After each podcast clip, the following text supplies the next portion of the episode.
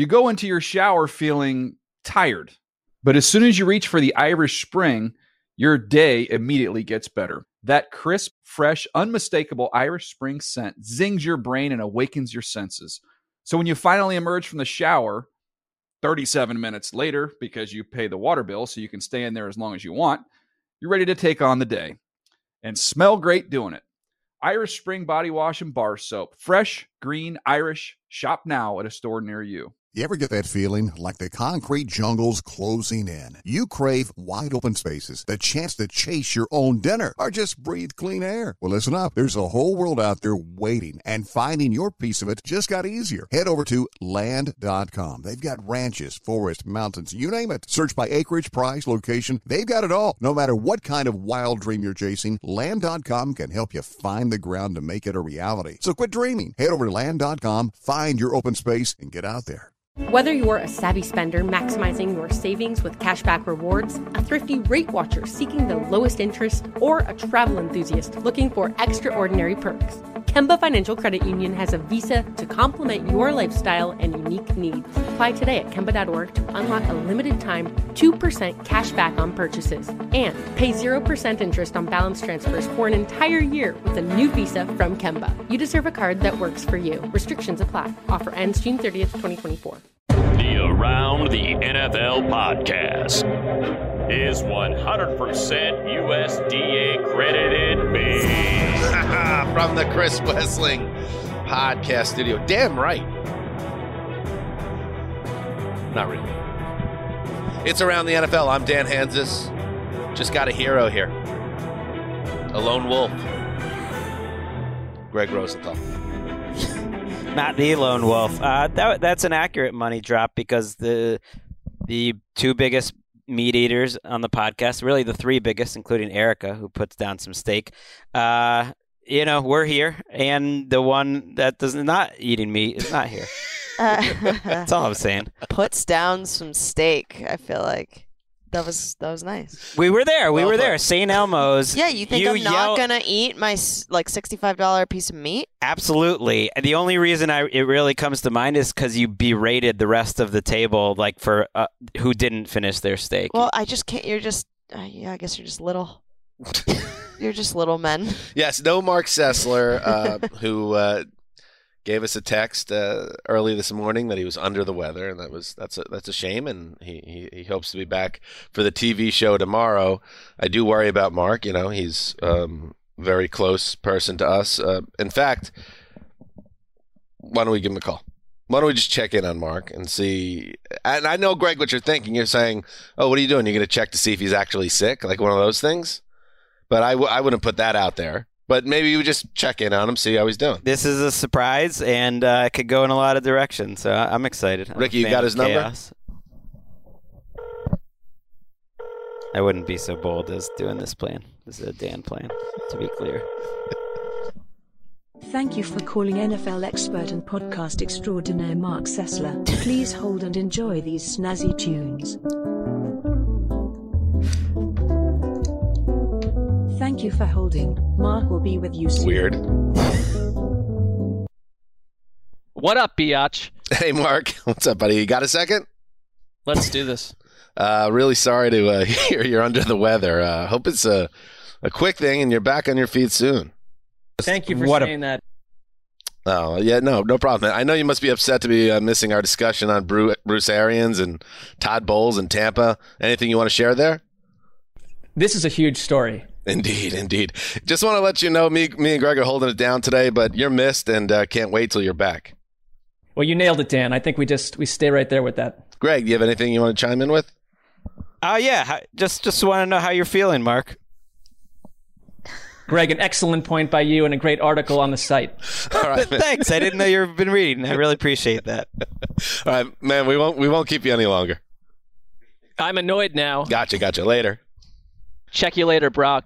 There you go. So he sounded maybe a little under the weather, but also He's- that's the same old Mark. He sounded good, actually. Uh, That encouraged me because I'm I'm worried about. I was worried about the broadcast and just how he's feeling. That just sounded like Mark being Mark. Yeah, we we did indirectly. I wouldn't call it a threat by any uh, means last week that we are continuing to cull data from his voice to build a Mark AI bot, and then he misses a show the next week. It's almost like that didn't scare him straight. So just know that we have powers, and maybe he'll learn everyone's replaceable in the future. Maybe he's in a better place right now. He did tweet um, 17 hours ago as we're taping this. It was his last tweet that he was desiring to live in hillside worlds where an entire day is staged around watching a dense karate epic from a lush couch with white wine and takeout meals, which does sound nice. Sounds nice. Sounds nice. Sounds like something Jason Zumwalt uh, I talked to him this gotten on. morning, and he did say that he really wasn't feeling well.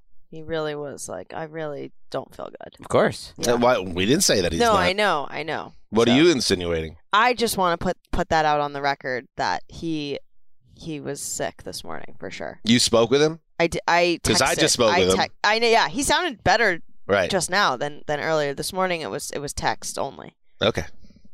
A lot of show to get to today. It's just the two of us with Ricky, so we're gonna have to soldier soldier on Mark uh, Greg. Luckily, we have a guest coming in, a friend, a colleague, Brian Baldinger, one of the best in the business. And uh, I liked your idea for how we're gonna dig in with Baldy. Uh, Baldy on the big stuff. Baldy on the big stuff. It's been it's been a while. I could hear Baldy talk about anything, the small stuff, the medium stuff. Uh, but I would like to get sort of his take on this side, this seismic movement that we've So in many, so many big moves. Uh, free agency going wild. The trade tsunami has been just leveling the NFL in a lot of ways. So we're going to get to all that, the big stuff with Baldy. But before that, let's do some news. I have a job now, and uh, I kind of love the, ti- the title's pretty good. We'll figure out what the hell it means soon, but We're going to get to Bruce Arians in just a second. That is Bruce Arians from his goodbye. I'm no longer a head coach press conference, and I was probably pushed out of the job by my quarterback.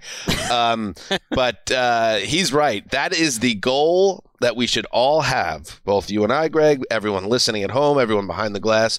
You want to get that brass ring, sure, but what you really want is the senior consultant gig, which means you don't really work. But you get an office mm. and you get a nice steady paycheck to do nothing at all. John Elway has that role now in Denver. He he used to be the GM Right. in a much more important role, but he has that role now. That would be nice. I, I don't know. They used to have those sort of roles actually at the NFL. Do you remember about about Mm-hmm. seven eight years ago? There were certain like relatives of people who would just get in office and they would never show up. Uh, and there was you know a certain level of management that it wasn't at the top. It was sort of middle top, and they weren't really around. It felt like legacy jobs. I feel like they've gotten rid of those jobs though. I don't listen, and you could speak specifically to our company if you wish to continue down that road. But I will say this: um, those jobs still exist. Oh, It's a major aspect of corporate America. I, I'm sure it is, and I like that Arians is when he made that joke here was sort of admitting like, oh yeah, this is not a real thing. I don't think That's anyone what I liked about it. anyone. I don't think anyone really sees him as a front office guy who's going to be grinding. Uh, and even Tom Brady in his Instagram message to Bruce Arians seemed like it had been written a long time before uh, it happened. Because I mean, he really was. It was well written and and long for to have right after Arians retired. Uh, he he noted how much more time Arians would have with his family. So I, I don't think it's going to be a heavy duty. We know that matters to Tom Brady. Yeah. So uh, Bruce Arians uh, reported on Sunday, and then the press conference today. Bruce Arians retiring. He'll join the front office in uh, limited capacity. 69 years old. Said it had nothing to do with his health. He's had health issues through the years. This is more just about where he is in his life a year after winning a Super Bowl. Tom Brady comes out of retirement. He leaves uh, in like a listen. We talked about it on the network. There's a there's some red strings you could take out here and pretty easily piece this together. The season ends for the Bucs. Uh, Brady retires. There are reports connecting Bruce Arians' level of work ethic not connecting with how Tom Brady likes to do things, and in general, some butting of heads. Brady's retirement lasts 40 days. He comes out of retirement, and then after a perfectly acceptable amount of gap time, I believe it's about three weeks, Arians disappears from the picture. Here's Arians speaking on that. Is there uh, any uh, rift between Brady and the coach? Brady was sitting in the front row, as I understand. Uh, no, we have a great relationship. I mean, uh, all the players who are there, are a few in here. Every one of them's gotten cussed out, including him. So that's just part of me, you know. So uh, that that's nothing new. But we have a great relationship. I mean, as soon as he retired, I think we text every week. Hey, where you at? What are you doing? When you going to play golf? Uh, when you getting back down this way? And uh, so people got it right. I mean, and uh, it couldn't be further from the truth. They ain't playing golf, Greg. All right, we'll let, we'll get into this Brady thing first. I do want to get to the Arians legacy of it all. And he is a great coach, and there's a lot just to, to give him his flowers there. But this stuff is interesting. How is it not? Some of the timelines here just don't add up. Jay Glazer reported that Arians started to think about stepping back after Brady returned. But Roy Cummings, who's a Hall of Fame voter, Tampa Bay Times has covered that team better than anyone, says Brady knew. Brady knew when he returned, either the day he returned or the day after he officially uh, announced his return, that Arians was leaving. And I just I believe that we we heard a sparrow. I heard a sparrow, and it was secondhand. I, I'm like Dan Hanzus. You got to have multiple sources. You know, so it wasn't source, it wasn't it wasn't something I was comfortable with going publicly, uh, but someone who was a secondhand info uh, with with someone inside the building there that said this was going to happen. Our That went- ATN deep throat. a deep throat. Uh, he Gross. knows who he is. May- Maybe he even wants a shout out. I don't I know. actually, I, well, don't say because I texted him and I, I said I think you have a role on the show now as our ATN deep throat, and I was thinking we could bring him on the show in the future and modulate his voice. That would be good. know? I don't know if he has anything beyond uh, Bucs Uh, information, never but, that- but that's still. Hey, look, they're they're a Super Bowl favorite. So they say, he said this was coming, and he was absolutely right that Brady, whether he exercised um, an ultimatum or whether it's just like soft power, you know what I mean? Like everyone inside the if we're hearing this stuff. Everyone inside the building kind of knows the score. Brady goes to London. He talks with ownership. He might not even need to say anything, but he can kind of make it clear uh, where he's at, and and then the wheels start going in, in motion. And maybe it's for the best. Bruce Arians didn't sound like he was as invested last year as you would want your head coach to be, and like what a what a better way to leave than to leave it to all your friends, Todd Bowles, Byron Leftwich. He did set it up nicely. Yeah, it's set up well, and Todd Bowles, who's a complete opposite personality to Bruce Arians, which isn't good or bad. He's just very different um, as a personality. We'll see how he does in this job. It is it is important to note this is Bowles' second chance as a head coach. He he was with the Jets for four years and had one winning season and a lot of losses, but he was also with the Jets right in the smack, and I'm hope I'm hoping they they're starting to come out of this now. But when they were as dysfunctional as any team in the league and so terrible with their draft record, and it, it felt like Bowles had no chance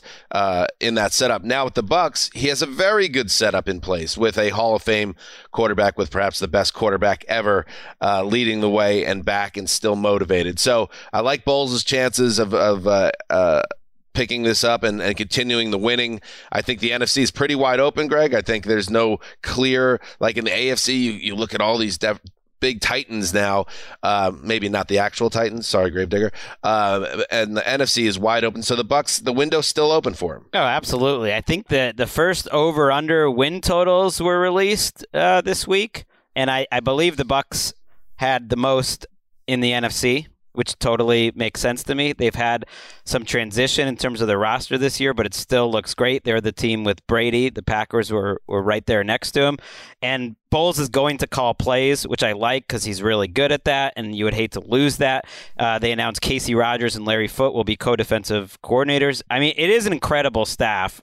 A lot of coaches talk about trying to do the right thing in succession and all that. And even if Arians' hand was forced here, it doesn't change the fact that he's about it. Like he brought these men to Tampa from uh, Arizona, and it's not just because they're black and he wants to promote diversity in the NFL. It's because he knows that it, it's almost like a market inefficiency that not enough of these great black coaches are getting hired, and so he's going to be the one to do it.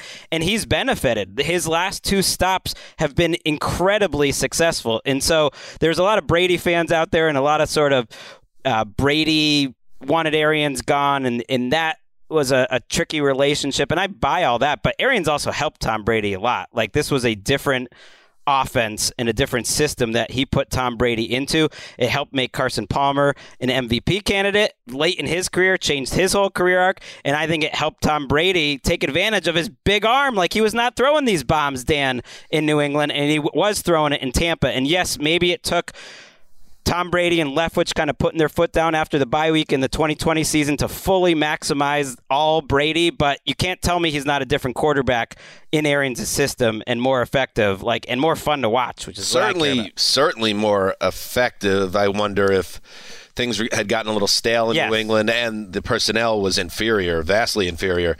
Uh, and we learned that a gradual decline, in, in fact, was not taking place with Brady uh, from skill set side. I I think at the end though, when I look at this whole situation and how it all played out, um, first of all, beautifully done by Tom Brady. If if this is what I think it is. Uh, it felt like a perfectly orchestrated hit, and and Brady ends up winning because Brady always wins, and Arians retires, quote unquote, but he also gets the shiny press conference and he gets the owner saying, You're in our ring of honor immediately, even though he only had two good seasons. Uh, oh, come on. Bowles, he won a Super Bowl. You go in the ring of honor very, if you win a Super Bowl. all right, that, yeah. Bowles very neatly elevated to head coach. Uh, it just felt like it was, it was very pat and handled a sensitive situation, a potentially explosive situation, uh, if indeed the coach and the quarterback were no longer on the same page, they get their quarterback back, they get the coach out without the coach going nuts about it. They handled this well. It's true. This is how business works. It's like the people at the top don't ever get any blood on their hands. It's just like passive aggressive stuff, and everyone knows who, what everyone wants. One of the the pieces of evidence I think that's strongest in terms of Brady's role in this is just listening to Bruce Arians from earlier this month. I mean, if you heard him at the combine, it almost felt like he was trying to score points against Tom Brady, saying how much credit Blaine Gabbert deserves and that there's no chance Brady's coming back. We we have some sound that I that I think speaks to what I'm talking about. Do you find it odd at all that he hasn't really firmly slammed he, the door shut. He slammed it shut when I talked to him. So I like it. I think like a lot of these guys, he likes to have his name out there. mm-hmm. I mean, that's not a guy who I think had uh, the inside track of what was actually going on. I, I do what uh, I do feel bad, kind of like raining on his parade on his last day. Don't I? I think don't of, feel bad for Bruce. No, I don't feel too. Bruce bad. is fine. Yeah, that's true. like I, I do think of the okay. joy that he brought uh, us just as football watchers and Wes specifically, Wes loved him some Bruce Arians. He loved that Cardinals team that Bruce Arians coach. I would say if I had to come up with a team that Wes loved the most in our entire the true team run, of West TL. That in the entire run of the Around the NFL podcast, it was the Bruce Arians Cardinals, and I think part of that was uh, this bombs away. I'm not going to worry about what's going to go wrong. I'm going to go vertical. I'm going to be fun to watch. I'm going to let my players trust your players. You know, be who they are. And uh, and he really was a great, great quarterback whisperer. That's what his book's called, and he is the dude that did that. Who else helped Peyton Manning, Ben Roethlisberger, Palmer, and Brady? No one else has a resume quite like that, and just made a lot of fun football. Uh, so I appreciate that has he retired? The Steelers already tried to retire him. That didn't happen. that that happened once. They released the, the statement that him. Bruce Arians retired. That's right. I forgot the Colts part of it too. Andrew Luck. I mean, this man this man did touch a lot of uh, great quarterbacks. It's good to be well, I guess touched by great quarterbacks too. That's true. It I, all worked out. Listen, I like Bruce Arians. I love I love he's going to be missed because the the coaches and again, Todd Bowles he deserves a second chance. He has paid his dues. He has succeeded in that organization but he will not be giving you any sound bites. Uh, that is not what Todd Bowles does. I followed him with the Jets for four years.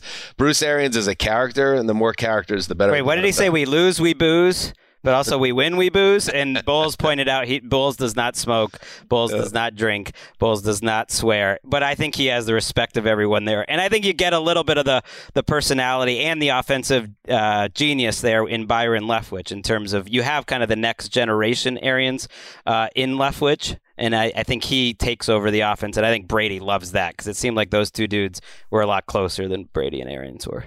I do have a, a quick Todd Bowles story to share from the combine in February. Please. Walking through the lobby of our hotel, I turned the corner out of the elevator heading towards the bar.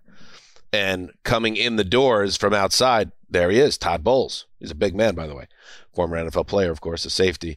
And Todd looks at me and I can tell he recognizes my face. He must watch NFL Network or something, you know, or maybe he's a huge fan of our podcast, Greg. You never know. And he's looking at me, and he, but he doesn't know my name. And he's like, eventually, he just goes, "Hey, man, this is a big place." I was like, "Yeah, it is, Todd. It is." He's like, "You know where the front office check-in is?" I was like, "Right there, Todd." And tell he's still looking at me, trying to like place the face. He's like, "All right, see you later." I said, "Later, man." That was my Todd Bowles story. it's it's good. And now he's Tom Brady's head coach. It's it's a good story. Thank you very much. Todd Bowles was the coach when uh, the Ryan Fitzpatrick Jets uh, beat the Patriots in overtime. Remember when uh, Bill Belichick won the coin toss in OT and elected to kick off?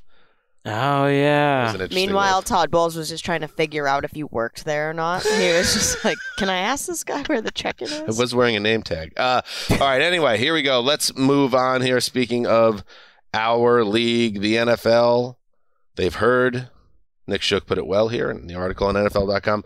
The NFL has heard your cries and adjusted accordingly.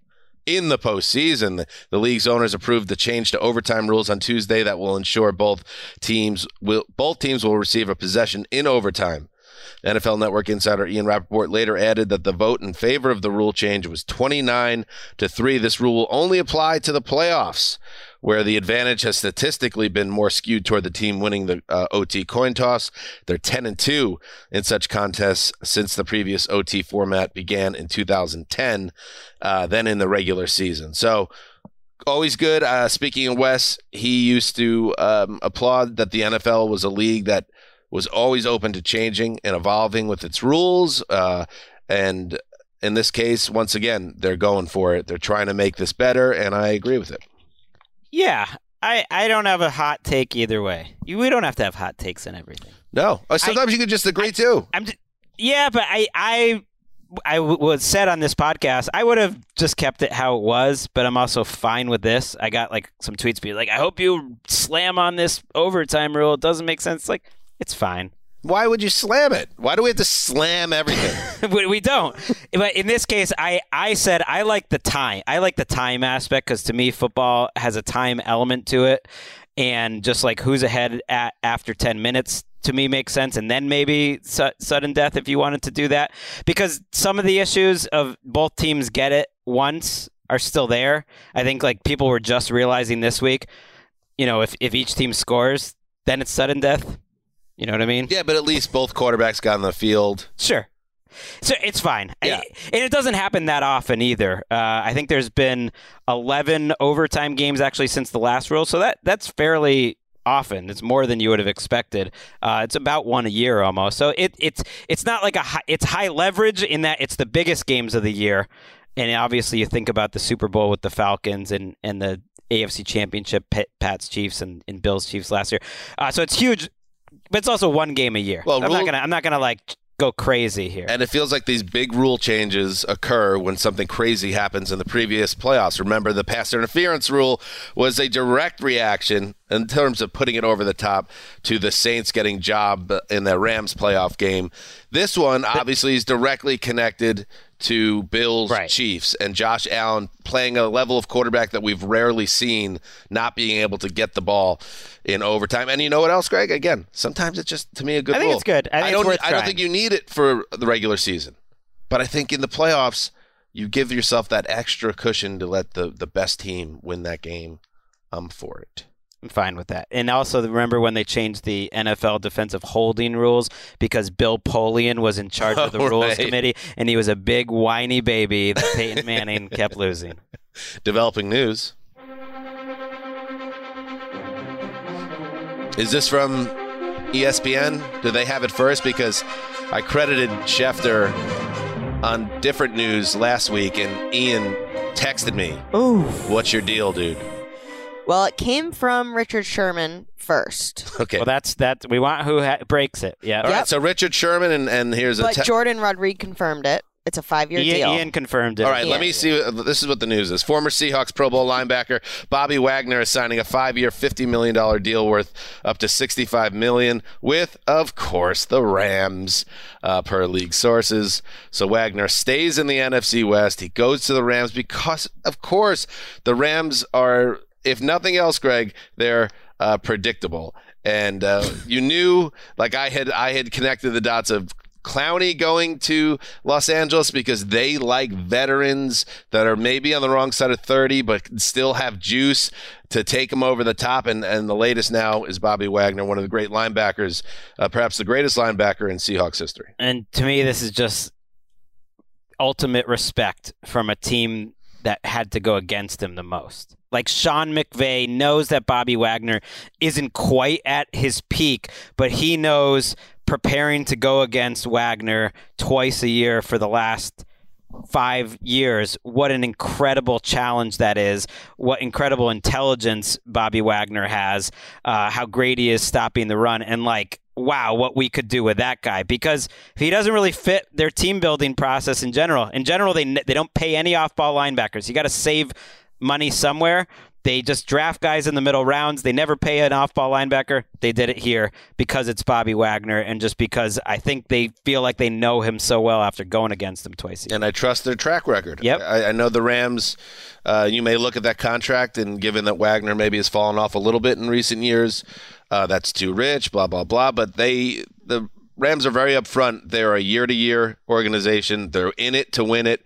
And if But we if- keep saying that, but they're always in it. So Right. they're the most winning and franchise. they finally won it. Right, but Yeah. they they've been winning. Is my point? Is Duh, winning. since McVay showed up there, they're second in wins behind the Chiefs, and so they've won every year. They haven't had a first round draft pick that whole time, not literally not once. And to me, it's that they they are inspiring how other teams are doing. And I bet this deal, when you break it down, will be something like two for eighteen, which is it's just fine. I think the question with the team building of the Rams, and again, you can't really be critical of it because the Lombardi Trophy is in their lobby right now.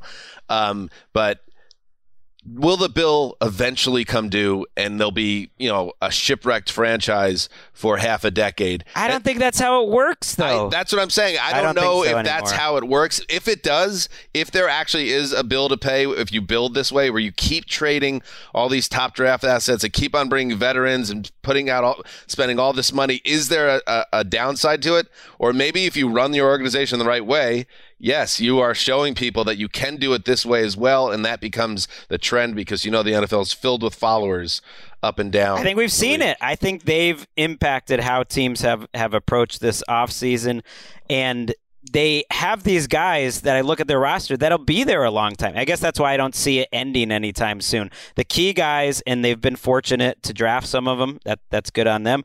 But they've also been smart to bring some of them in, like Stafford uh, and Allen Robinson now, and now Bobby Wagner, and uh, all these guys are under control for two to three more years. Like I, I see this this current iteration of the Rams at least being very good for the next two to three. Troy Reeder is a free agent. Ernest Jones, uh, as a rookie, struggled, especially against the run. So you imagine that Wagner is going to Had a monster moment in the playoffs, though. What was that? The 49ers game where he might have been one of the best players. So I think they're excited about his development. Him and Bobby Wagner together, a nice little Spicy, spicy. Good little uh, developing news there. Let's take a break and uh, continue on. You go into your shower feeling tired, but as soon as you reach for the Irish Spring, your day immediately gets better. That crisp, fresh, unmistakable Irish Spring scent zings your brain and awakens your senses. So when you finally emerge from the shower, 37 minutes later, because you pay the water bill so you can stay in there as long as you want, you're ready to take on the day and smell great doing it. Irish Spring Body Wash and Bar Soap. Fresh, green, Irish. Shop now at a store near you. Getting ready to take on spring? Make your first move with the reliable performance and power of STIHL battery tools. From hedge trimmers and mowers to string trimmers and more, right now you can save $50 on select battery tool sets. Real STIHL. Offer valid on select AK system sets through June 16, 2024. See participating retailer for details. You ever get the feeling the city walls closing in, the concrete jungle suffocating your soul? You crave wide open spaces, the chance to connect with nature, maybe chase some elk, fish a private stream. Well, listen up. There's a whole world out there, and finding your own piece of it just got easier. Head over to land.com. They've got ranches, forest, mountains, you name it. Search by acreage, location, the kind of hunting or fishing you dream of. Land.com. It's where the adventure begins. All right, we're back. Yes, we are in the era of trade everybody. Just make trades. Go crazy. Be part of the be co- part of the cool kids. oh, we have our best player. Oh, let's trade him. Trade his ass. That's cool. That's fun. So maybe now that the Seahawks have already done that, they traded. You think it's like peer pressure? That's why I think so. I think the league it? is p- mostly driven by peer pressure. There's something to that. Um, and now because Davante Adams moves uh, in a trade, uh, because Tyreek Hill moves in a trade, now the assumption is DK Metcalf's up for a contract. He'll be moved in a trade. And yet, Gregg, you would think no, they won't do that. He's young and he's a stud, and they need to build around some players. You keep on hearing things from both Pete Carroll and John Schneider that make it feel like a trade might be likely or perhaps probable in this situation. Yeah, I this is one of the more mystifying stories of this offseason. First of all, Seahawks fans listening to them talk up a Drew Lock, Geno Smith quarterback battle. We'll get to that at the same time that Bobby Wagner's joining their division rivals and Russell Wilson's on the Broncos, and now this that they might not be keeping DK Metcalf. Uh, it, it's tough offseason right now for Seahawks fans. Schneider brought this up that the money for these wide receivers are just getting crazy. And then you hear this stuff behind the scenes and you think, are, is an agent getting involved looking for the next right place for him? Because they, both Pete Carroll and John Schneider at the owners' meeting said it's their intent to bring back DK Metcalf. But, like, why is that just an intent? Like that, it's a strange way to put it. And he said, well, we're having a normal offseason and it's part of the normal process and we'll look at everything. And eh, that's weird. That's weird to me. It's the same words they used, by the way, for Russell Wilson that they intended to keep Russell Wilson. They said that before the owners meet. I mean, before at the Right. combine. So it's very similar. There, there's certain buzzwords when you hear them, like, oh, okay, we hope, we intend. Why would they do this though? We keep plan. keep good players. I right. Don't, I don't. Uh, that seems to be smart, but uh, you know they they are looking at their roster in a different way now. Speaking of Russell Wilson, yes, he's gone for the past couple of years. It's been Geno Smith who has backed up the QB. He got some starts when uh, Russell Wilson suffered that finger injury. He's currently a free agent, uh, but uh, well, you know what? I think it's time for another episode. I think we're due. Hit it, Ricky. And now, another edition of Sippin' on Vino, Checkin' on Geno. Yes, Pete Carroll. He's trying to figure out who his quarterback is going to be, and, and he's thinking to himself, "Let's not rule out Geno Smith, just the just the way that Gregg Rosenthal thinks before he goes to bed every night." and uh, I think it would be a shame if, if he misses this opportunity. This is he's, he's invested a lot with us. Uh, he knows our system the best. He performed well at it once he got going last year. You know, can he take off from where he finished up? You know, unfortunately, you know the Jacksonville game was his last game, and, and, and uh, it, it was almost a perfect football game for him. You know, and so um, we have very high hopes that he can run the system really well, and uh, so. I- He's not going to miss the opportunity. I can't imagine it's just Did too you, good for him. did you just do the like Bill Clinton like kind of a, a thumbs up like that's great? Unreal head nod. Look at both of us like, like- do you see this? You see the I was perfect just like, good job, Pete. I mean, analytics uh, have suggested it's one of the great starts by any quarterback in the last 20 years. That's so just now we know why they traded Russell Wilson. it's what the numbers say. Uh, Pete Carroll wants Geno. G- Geno does need to make sure in his agent that this deal does happen because he's he's probably not going to have many chances to compete to start. But it's funny how Carroll's just putting it out there so obviously, just like uh, he's not the opportunity he's been waiting for has finally arrived. Like he better come in there, and they're trying to probably structure a contract in a way that if he actually is the starter, that he gets compensated better for it. Uh, but he's got to be careful here. There are other quarterbacks out there. And uh, I don't know if he has much leverage. I don't, he's definitely not getting a chance to start anywhere else. I don't even I know if he don't get know if he has much leverage. We talking about Geno Smith? Well, you got to at least be fair to your players. They clearly love him. They like him. They want him back. They I want him know you were banging the drum on this one. About how They DK do like it, Metcalf, you gotta admit. Oh, he couldn't stand Russell Wilson, and then uh, DK Metcalf comes out with an Instagram post that's a love letter to his now former uh, teammate. I'm saying Pete Carroll likes Geno. They want to sign him. yeah, but do you trust 70 year old Pete Carroll to be making the right decisions right now? No, no, I don't. I don't know. But um, but I I, don't know do. what's going I, on I do there. want this to to happen. It's been a weird offseason. If they trade away DK Metcalf to your Jets and Geno Smith is is starting Week One, oof, I- Someone pointed out to me too, which I guess I knew, but you kind of get so used to the stuff that you forget that the trade offer that I pushed on Tuesday's show or Monday's show about the Jets sending the 10th overall pick to Seattle, that's the Jamal Adams first round pick. That's perfect. So Seattle would get back the pick that they, you know, it, maybe it would be maybe a tough pill for Seattle to swallow uh, to get back the pick that was theirs already. But anyway, that was a good ep, good ep of uh, you know what. And that was another edition of Sippin' on Vino, Checkin' on Geno. Good up, good up. I mean, he, I I can't wait to see him starting games again. He's officially going to outlast Rex Ryan's head coaching career. By the way, now if he makes it matter. one more year, Doesn't mean he's one more than Rex lasted as a head coach. Well, and he's also got to, you know, he's got to handle some off the field issues, including a uh, suspension. I think that could come down. He did have a DUI. A fairly gnarly. He did have a DUI. Another reason why it doesn't feel like he has a lot of leverage in this. No, I don't. I just don't see the Geno coaster as having a ton of leverage right now. Um, in other quarterback news, Kyle Shanahan still has Trey Lance and Jimmy uh, Garoppolo. We got to talk to Baldy about that. This is big stuff um, on their roster. Um, and he's starting to get annoyed, Greggy, it seems, with the constant questions about Jimmy G and his future. That's why we looked into trading Jimmy. I mean, because we obviously believe that Trey can be a starter, and we're ready to do that. But if uh, we can't up upgrade our team in another way, we're not just going to get rid of a good quarterback because we have other quarterbacks on the roster. I mean, quarterbacks are really hard to come by. Some teams don't have any at all. When Jimmy gets his surgery, and um, we can't upgrade our team by getting some good picks until the surgery, until people feel good about that. I'm all right with that. I mean, we're not just getting rid of him to get rid of him. I mean, Jimmy's a good player that we all really like as a person and as a teammate, and we're going to wait to see whatever helps the Niners the most. I like the tone of his voice. It's that like, all right, dumbasses, I'm going to explain this to you for the last time. So listen up and listen closely and write down in your little notebooks everything I say. And he just lays it out.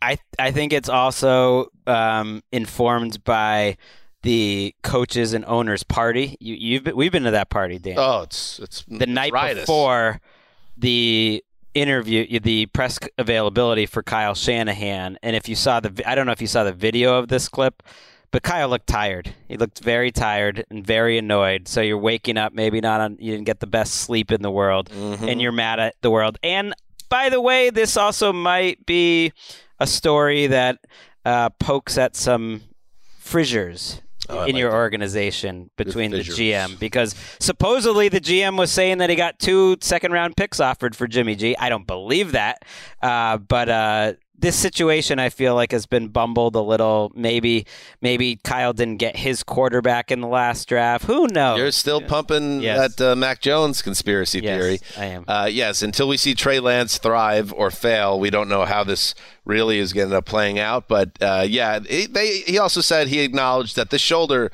surgery for Jimmy G has kind of fouled things up, and I believe that. I think if Jimmy G came out of the season healthy enough to avoid um, the hospital, they probably would have pulled this tr- trade off. And I still right. think Someone would have called, so. but they were the same people that were like, oh, they, putting out there all these reports from insiders. that was like, well, I don't think the shoulder injury is going to impact uh, his trade value at all. I, I, John Lynch, I've just kind of noticed they're a little too obvious about their like public positioning of, of all this stuff, and I, I wouldn't be shocked if Jimmy G is on this roster. I really wouldn't be totally stunned. Okay. All right, maybe they're a little obvious, but they nearly won the Super Bowl a couple years ago. They had an injury wreck season, and then they came within a fourth quarter collapse of going back to the Super Bowl. Oh yeah, they're doing a good job. of that Attempting to publicly create leverage for your quarterback Not in a trade is they're so not like at. the biggest Yeah. deal as GMs though either. I mean, it's not that important. All right, you want to do a little Scott Fitterer talk? I feel like he doesn't get enough pop. No pop. I've never talked about him. All right, who is Scott Fitterer? Audience, I'm giving you a, a little window to respond to yourselves or whoever you're with right now. No, you're wrong. He's the general manager of the Carolina Panthers. He acknowledged this week that it would be a tough choice between grabbing one of the top um, blockers uh, or playmakers in this draft and, and filling the quarterback spot, which obviously continues to be an issue. This is what Fitterer said, uh, according to the team's official website. This is kind of an interesting quote, Gregg, so I'm going to read it in two parts. This will be interesting because the tackles will be the best players on the board, but we do need a quarterback, and at some point you have to take a shot, especially in the top 10. You hate to force it because when you force it, you could make a mistake. Okay, so part one, it sounds like they're doomed. Number one. Uh, but that wasn't my point. Now, the second part is where he, I don't know, it's just like sometimes you wonder what's going on in Carolina and the people making the decisions. It's a unique quarterback class because there's not a clear number one, number two, number three. Like, who's the proven starter who can come in and play for you? That'll be the conversation we have for the next month quarterback or left tackle. And we could always go pass rusher because Brian Burns is coming up. I mean, his contract. I mean, we'll do the option. But if that money gets out of hand, it's better to have somebody ready to go in the hopper. Like, what are we talking about here? Yeah, that's Why are we weird. talking so much? Don't talk so much, Scott Fitterer. Uh, I think Brian both- Burns is like, what? I think they're in a very similar situation to Atlanta in that they passed on the quarterbacks last year. They could have draft, drafted Justin Fields. They could have drafted Mac Jones. Supposedly, Matt Rhule.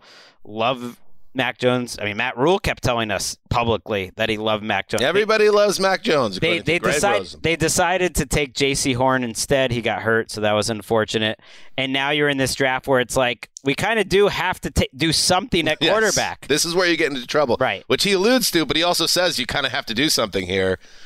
I'd be very nervous if it was uh, this. This is maybe like when we get David Ely in here, um, because as a Panthers fan, this feels like a very dangerous moment in time because they tried to get Stafford, didn't work. Try to get Watson, didn't work. Tried to go uh, bring Cam back in, didn't work. Tried to get Darnold, didn't work. And now what? That desperation. See, it's that desperation again. You get Baker. I mean, they were talking about that they think Sam Darnold could be better in year two, but I just I can't. Man, I love I I was the number one Darnold supporter. He could not put it together with the Jets and then got a clean slate last year, still couldn't do it. Maybe there's some quality football in him, but they know they need to find another option there. Um, all right, in other news, some personnel stuff. Saints, Malcolm Jenkins retires. He's a, a linchpin for them for many years. Um, uh, Andy Dalton heads there. That's an interesting signing there. He becomes their number two quarterback behind Jameis Winston, uh, most likely, and Taysom Hill. Now it's over. No longer is he in this conversation as a quarterback. He is now going to be uh, listed as a tight end, and that's where he's going to do his work. So he's kind of doing the the Tebow route, but in slow motion here. I mean, it makes sense, and he'll have uh, the money that Sean Payton gave him and guarantees for the rest of his life. I mean, those two guys seem tight. Now he's one of the higher paid tight ends in the NFL, Taysom Hill.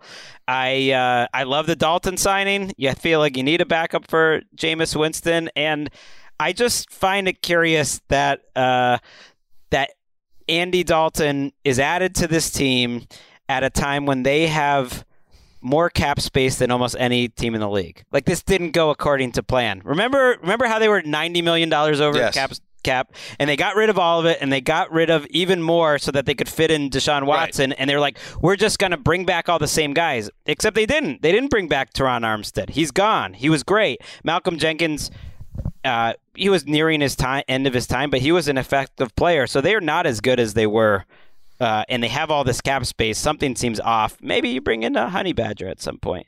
I know, Yeah. I know they signed Marcus Maye, but like you could have both of those guys. Yeah, I, I think Dennis Allen is, thinking to himself right now, man, I came so close. Now they were going to, just like the Browns are, they would take a beating uh, for getting involved with Watson, but he would have put them on a path uh, toward contention. Now they're kind of stuck in the woods a little bit here. And look, he, here's a man. He's he's done things in the woods.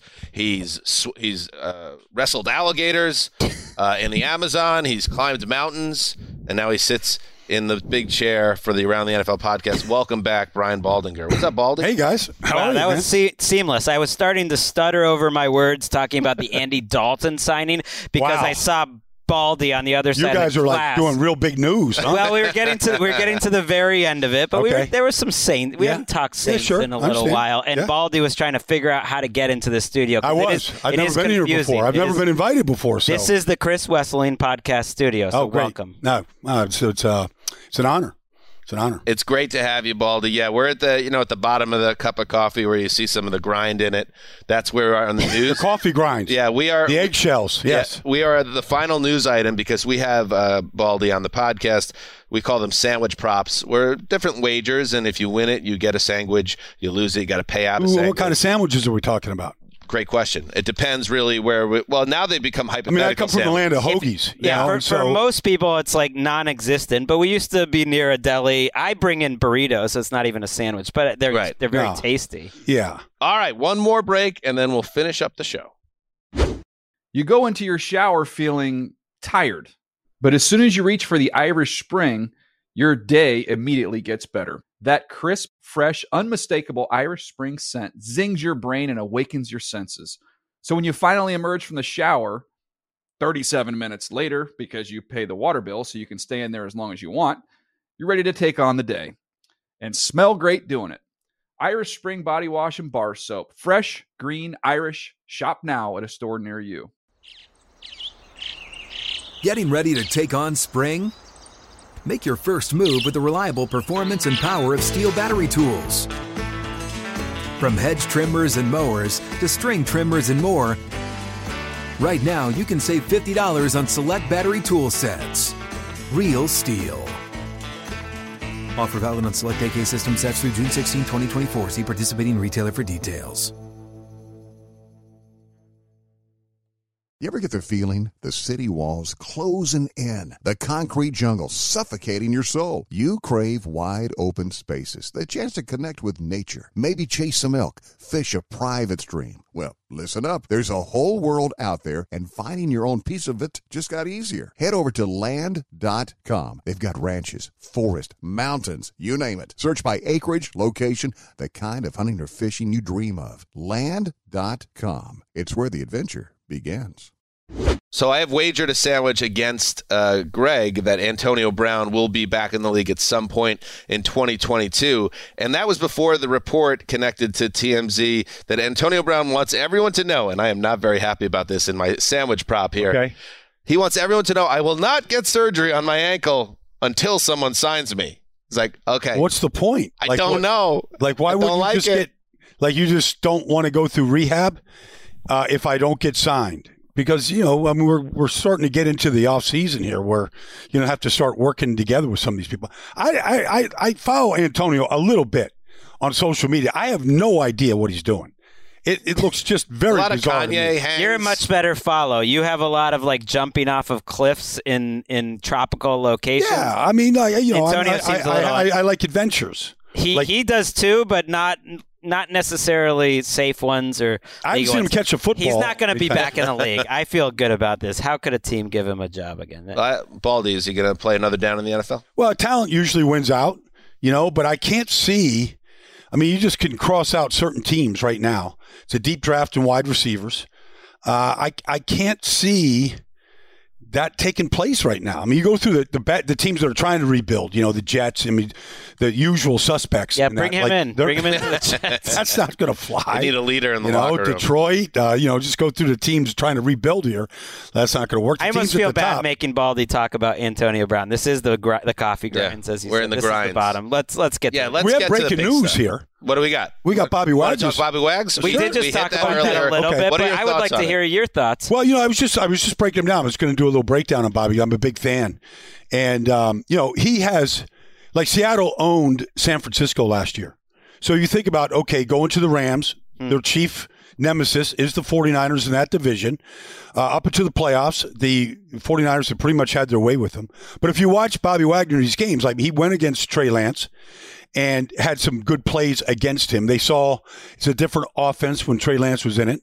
So they defended the run pretty good when he was in there. And then, you know, first pass of the game against Jimmy Garoppolo, week 13, he intercepts it. Uh, I just think like this guy has rare, not just skills, but like rare insight and instincts for the game that would help any team. Like I feel like I've watched games this year where like he I felt like he was coaching Jordyn Brooks during Right, the play. right. During the play. Like you're in the wrong place. Like you got to see this faster. Like now Jordyn Brooks led the league in solo tackles last year.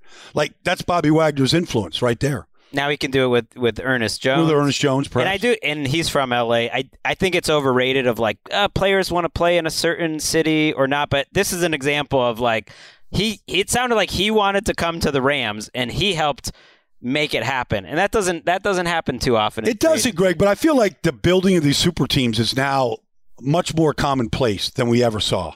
And we're starting to see it. And so teams are players are kind of directing themselves towards things. I think he'd love to play for Raheem, you know, Raheem and I think he'd love to play for McVay and play with AD and some of these guys right now. Isn't like a, it a human thing too? You're in the middle of this Hall of Fame career. You've accomplished so much, like a new challenge and a and seeing what it's like in another franchise that that can reinvigorate you. Just like i- i- if you're a great player Crank like back that. the clock season. Yeah. I, I like that, and it's interesting. You you mentioned the super teams, how that is fully uh, in the NFL now, and you could say that LeBron started Mm-hmm. it perhaps in 2010 with a decision and going to the Miami Heat. Yeah. And I wonder if when we look back at our sports century, remember when ESPN did those at the end of the 90s.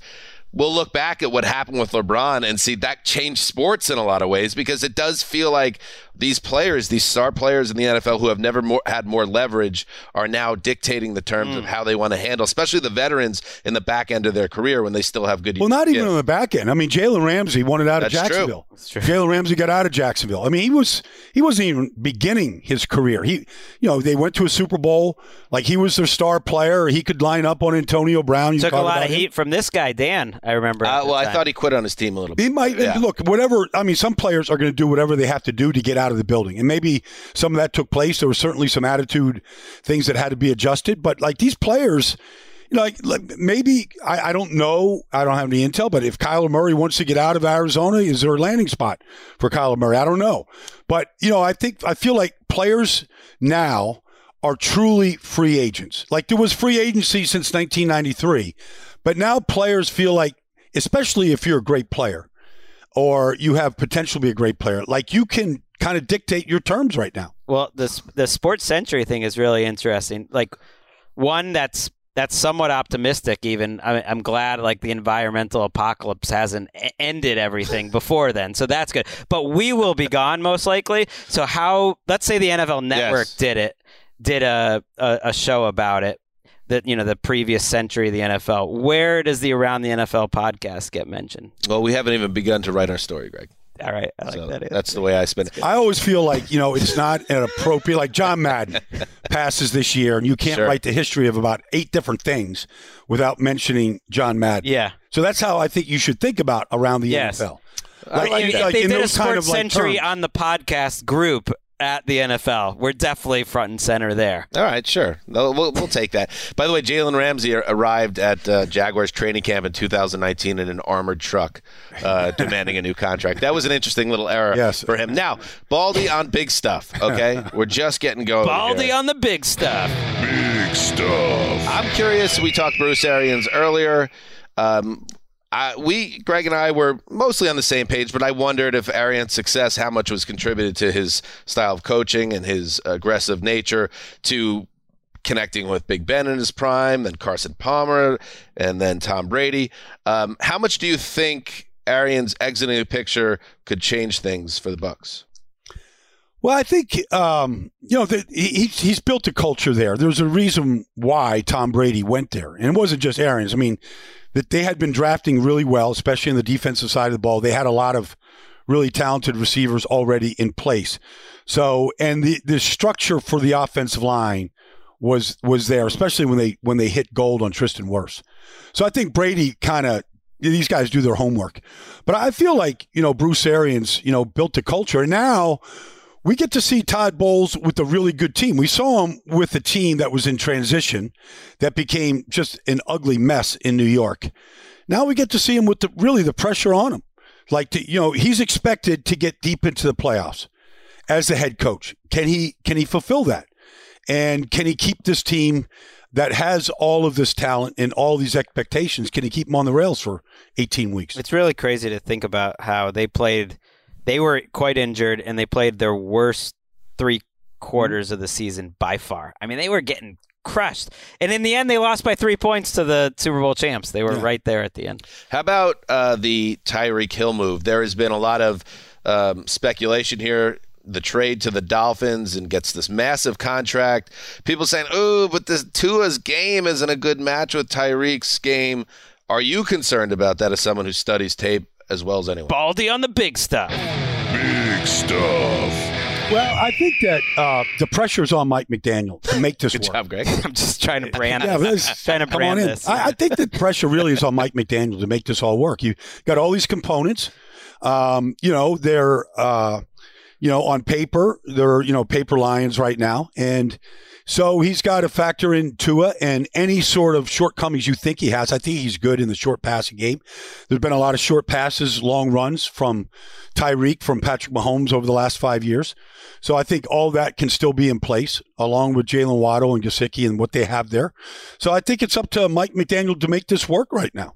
What about giving up all like as a team building process? Do you think giving up all those picks for for Hill specifically? Well, they for had any all- wide receiver. They've had a lot of picks, Gregg. The last two years, they they were awful with their picks.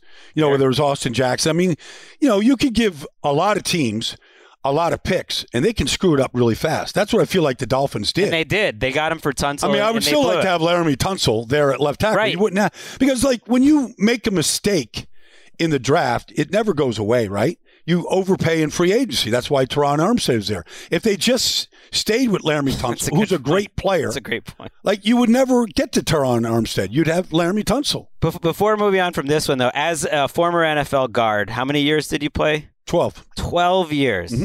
You know, a, a, a manly man, you know, just sitting next to me. I, I'm, I, I get I'm intimidated. chills. I'm intimidated. Yeah. Mike McDaniel is your head coach. Yes.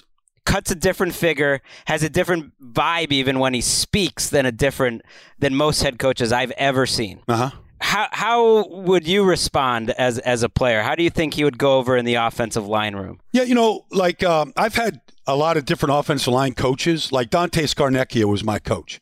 Now Dante was a big part of all the success they had in New England. But when you listen to Dante, I you know, like he, he sounded like a physics professor to me Hmm. when he was in front of the room.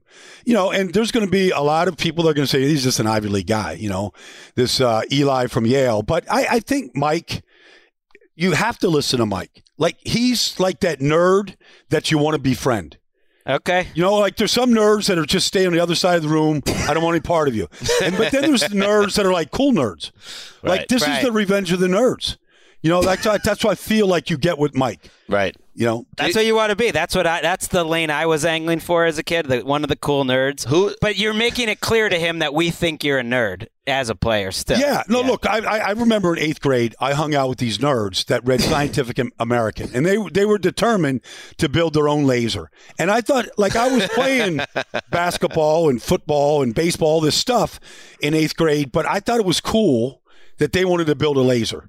And I spent an hour every day in the library trying to research Wow. this. Yeah. This would be a whole good Baldy episode. Baldy on nerds. Well, that's the thing about Baldy. Uh, he's not ogre. Remember ogre from Revenge of the Nerds? Like you are intellectually curious, and you could you could shake hands in both aisles. Yeah. we might need you uh, in the. well, it White would be interesting to see what, what Kyle Shanahan is like without Mike McDaniel. I am. I think you hit on. Wow.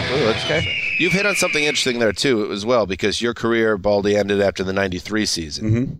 Do you think there's a big difference now in terms of a, a McDaniel figure, how he would uh, fit in now compared to 30 years ago?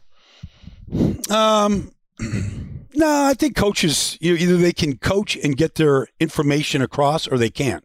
Like I remember, remember Al Groh. Yeah, yeah. So Al Groh was, you know, he Son was is Parcells. now probably the top personnel guy with the Patriots. They won't really tell us who is, but Okay, but yeah. you know, Al is but like I, Patricia. Al was in one of my brother's weddings. I've known Al forever.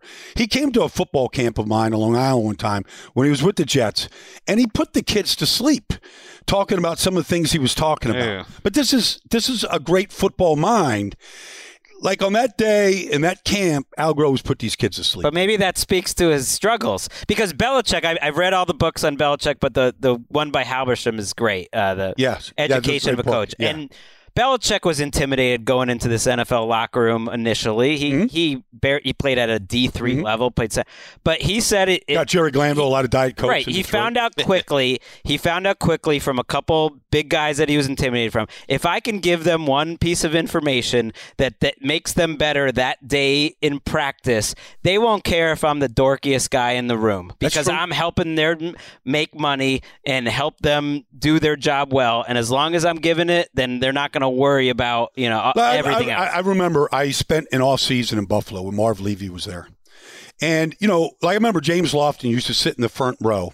And James Lofton, part of his charm was whenever Marv would drop a word that was just way too big for the room, James would turn around and he would give like the meaning of the word, you know. And so, like, because Marv could he could he could speak right over your head. He was a very bright guy, McGill University, all this stuff. But like Marv was a nerd. But here he is taking Buffalo to four state championship. I mean, um, Bruce Smith listened to Marv, you know, and you know that Jim Kelly listened to Marv. Um, he had their attention. He came out of the CFL, um, but yet he was a great NFL coach. How about two big veteran quarterback changes, shifts in the AFC? Russell Wilson to Denver, Matt Ryan to Indy. Uh, how good do you feel about both those spots? One more than the other? Baldy on the big stuff. I, I think both teams are playoff teams this year. Uh, I'm a big fan of Nathaniel Hackett. Um, when you can uh, make Blake Bortles a you know AFC uh, championship level quarterback, uh, that's that's good coaching. I, I I'm a big fan. So I think he I think him and Russell are going to be a good a good meeting of the minds, and I, I can't think of a better spot for Matt Ryan to be in than Indianapolis. Like I think it's just him and Frank Reich are going to hit the ground running, and that's going to be a really good football. What did you see uh, from Matt Ryan on on tape last year? I remember I did one segment with you of the QB index on NFL Now during the seasons where you you literally ripped up the rankings because you thought they were so love bad. that. I was pretty I high on Ryan that. for most of the season. I thought he played well, and if he got any protection whatsoever, he could still do. Baldy ripped up your rankings on he live did television. on live TV. He ripped them up. He thought it I was did too some low of it, on Gregg, Mac just because I thought it was good theater. No, I, And I thought, I appreciate yeah, but it. you you understood too that that was going to hurt him. No, I love it. and I like that. I loved it. No, well, uh, I, I took it as a sign of Some, respect. it is a sign of respect. I, yeah, that's how like I I'm would paying take it as enough well. attention to look at his list. Right. Like some people I had- probably and you would know just what? dismiss I, what it. the two things you were mad about was Mac Jones was too low and Rodgers was too low. He did. You were Way right. too low. You were re- right. he Like Aaron respected your Rodgers, list like, enough to you rip it knew in he half. was going to win the MVP. I just meant it was good theater. It was good promotion for Was the for my to slam con- Aaron for Rodgers? my content. Yeah. Yes. No, Uh, I, I, I think Matt Ryan. Uh, I, I th- to answer your question, I thought Matt Ryan looked like Matt Ryan to me without a lot of help around him. Right. Like I remember week one, they played the Eagles week one, I think. And, you know, they're down on the four yard line and Kyle Pitts isn't on the field. And I was trashing like Arthur Smith because, like, how can you have this generational talent not on the field when that's exactly what he's supposed to thrive in? Like, put him in the red zone, let him go jump 40 inches to go get the ball against the Eagle, whatever it was. And so I, I didn't feel like, you know, there was a lot of help there. And, you know, the good thing about Matt is he never complains. Uh, he's the ultimate professional, but he's going to be on a good football team. And when he was good, he was really good last year. Well- there were some games he was sensational. We were at the London game.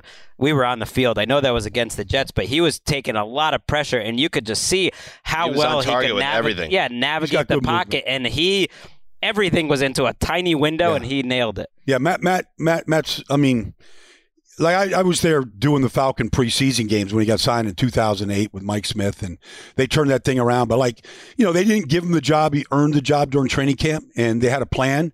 And then he hit the he hit the field running in 2008. He's the MVP of the league in 2015. I think he's had a great career, but unfortunately. He has played in Atlanta where there's not a lot of attention. You could, the, the local Friday night high school game gets more attention than a lot of the Falcon games did, unfortunately. But in Indianapolis, where Peyton put football on the map, um, he's going to get a lot of attention and he's going to have a chance to do what they thought Carson Wentz was supposed to do. All right, two more quick ones. The year two QBs Trevor Lawrence, Zach Wilson, Mac Jones, Justin Fields, Trey Lance. Who are you highest on entering year two, and who are you worried about? I think I'm I'm I'm high on Zach Wilson. I think Yeah, Joe. buddy. I think, I, I think Joe Douglas is doing a good job. Uh, I think plan. if This is a Mekhi plan. Becton can get into shape, like just get off of the Domino's pizza, you know, like Domino's diet. whatever he's doing at midnight with Domino's. Like if you can get him off that train, like and Mekhi can play left tackle the way he did for most. Is that of what his you're rookie hearing is the issue? Well, it, it has been. Everybody's He looks like ten yeah. pounds of stuff and five pounds of stuff. You know, like last year. Like if he's in shape and Mekhi can play, like this is going to be a good offensive line. They're going to be a good offense. The guy I'd be worried about is just Trey Lance. You know, because I think there's so much expectations that the 49ers are still a deep playoff team, and we'll we'll, we'll find out if Garoppolo plays, doesn't play, gets straight or whatever. But you know, it looks like they're ready to turn things over to him, and he just hasn't played a lot of football. And so, hmm. How's that going to translate? And can he, in big games, make five or six great throws to win those games? I love. I love it's just like a, a spin the wheel of Baldy. You give him any topic, and he's got some good story. Whether it's Matt Ryan's rookie season doing the preseason, I brought up Mac Jones to you in the newsroom, and you mentioned the conversation. We can take this out if you don't want it to be No, no, public. good. it's not live.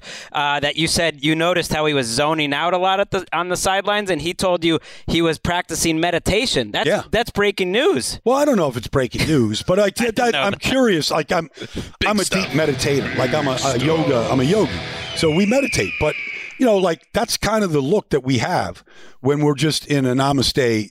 fr- But I've never seen a player Right. just go into a like a, a meditative state during a game. I thought, yeah, he, he almost looked like he was just zoning Like, out, I- and not think- listening to McDaniel. Like I'll never forget. Well, sometimes like McDaniel's sitting there right next to him, but I'll never forget this one sequence. Why do you last think year he against left? the Cowboys. Yeah. Like you remember that game against Dallas, right? So Sure. it's a great. So he throws a pick six. Trevon Diggs takes it to the house. The Cowboys take the lead. He comes back onto the field after his meditation and throws a 75 yard touchdown pass on the next play, to take the lead right back. Like that's an example of just, you know, tabula rasa, just, you know, cleaning the slate. And that's what you can do in that spot. And how about that? That is a glowing endorsement of Mac Jones by Baldy. And yet, Greggy, he said it was Zach Wilson that he's most excited I'm not. I'm not too. worried. We had our Mac Jones. We're both, you know, very high ceiling. Uh, and finally, because Baldy could talk anything, and he probably knows both these men personally, so perhaps he can give us some insight. The slap, Will Smith, Chris Rock. that's- Your take. We want your unvarnished take on uh, what went down at the Was it the 93rd Academy Awards? I think it was like the 93rd. like, unfortunately, for the next 93 years, we're going to have to see or hear. So, that, like, it's going to live in infamy. And that's unfortunate for Will Smith. I felt bad for Chris Rock. He's making a joke. He's a comedian. That's what he does. Um, I thought it was uh, misplaced temper by Will Smith. Mm. And do you know either men personally? I don't. No, I don't. I mean, Will Smith is, you know, he's the Fresh Prince of Bel Air. He's he's a Philadelphia, you know, he's one of our own. Born and raised. Yes. So That's you know, Baldy on the biggest of stuff. Uh, the only thing Baldy got wrong here, it is the 94th. Is it Academy 94th? Awards, not the 93rd. But otherwise, you've said it all. Baldy, Thanks you're for, uh, a that- busy that man. We always love check. having you on the show. And, and Yeah. first time in the Chris Wesseling podcast Yes. studio. Thank you, my I man. appreciate it, man. Thanks. all right. Thanks, Baldy. We're done. Yeah, th- that was perfect. He rolled in, and and Yeah. uh, We'll wrap we're ending up. the show. Anything we need to add, Ricky, before we say goodbye? No, you guys crushed it. Oh. Absolutely crushed it. Did we? Yeah. It was fun. Do you always say that to him? Like, do they I always don't crush actually. it? I really don't. do they ever not crush it? yeah. Oh, a hundred times. And what do you say when they don't? I just say. Do you oh, like come in like Chris Rock and just slap them or what? Yeah, yeah, I actually do. I actually do. I thought Gregg was a little presumptive with some of that. We're going to be part of the sports century of NFL Right, media kinda- stuff. But like, kinda I was came like, of all right, nowhere. Gregg. It was a, you, you it brought was it back joke. again. It I was a like, joke. Yeah. You know, we, I know you don't like to think about your mortality, but hey, hey, we gotta we gotta all face our maker at some Hey, point. listen, I live life like Baldy. Listen, you're only on the marble for a few spins. I mean, if I could jump up. in a shark cage right now, I would. Me and Baldy, yeah, But I'm going to go do a Bobby Wagner breakdown right now. there All he right. goes. Yeah. Thank Brian you, Baldy. Yep. Uh, we'll be back on Friday, of course, with the Around the NFL broadcast on NFL Network. Uh, so make sure you check that out. And then, uh, and Mark, by the way, he, he promised uh, via text that he would be back for the television show. So Yeah. there's a sell. All right, that's it. Thank you to everybody for listening. Thank you to Baldy. As Dan Hanzus signing off for the old boss, Ricky Hollywood, Randy Chavez behind the glass, the grave digger. Baldy's funny, huh? He's the man. Heed the call.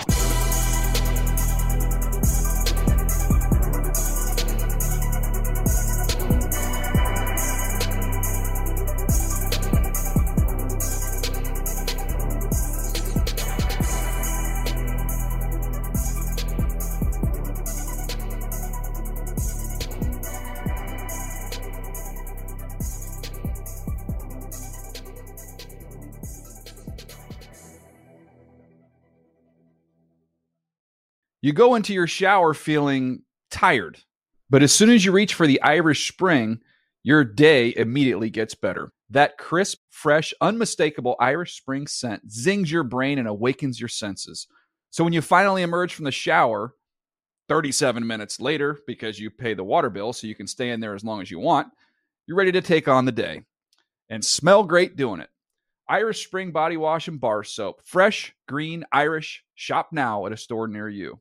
What's up, y'all? Janice Torres here. And I'm Austin Hankwitz. We're the hosts of Mind the Business Small Business Success Stories, a podcast presented by iHeartRadio's Ruby Studios and Intuit QuickBooks. Join us as we speak with small business owners about the tools they use to turn their ideas into success. From finding that initial spark of entrepreneurship to organizing payments and invoices, we've got you covered. So follow and listen to Mind the Business Small Business Success Stories on the iHeartRadio app or wherever you get your podcasts. You ever get the feeling the city walls closing in, the concrete jungle suffocating your soul? You crave wide open spaces, the chance to connect with nature, maybe chase some elk, fish a private stream. Well, listen up. There's a whole world out there, and finding your own piece of it just got easier. Head over to land.com. They've got ranches, forest, mountains, you name it. Search by acreage, location, the kind of hunting or fishing you dream of. Land.com. It's where the adventure begins.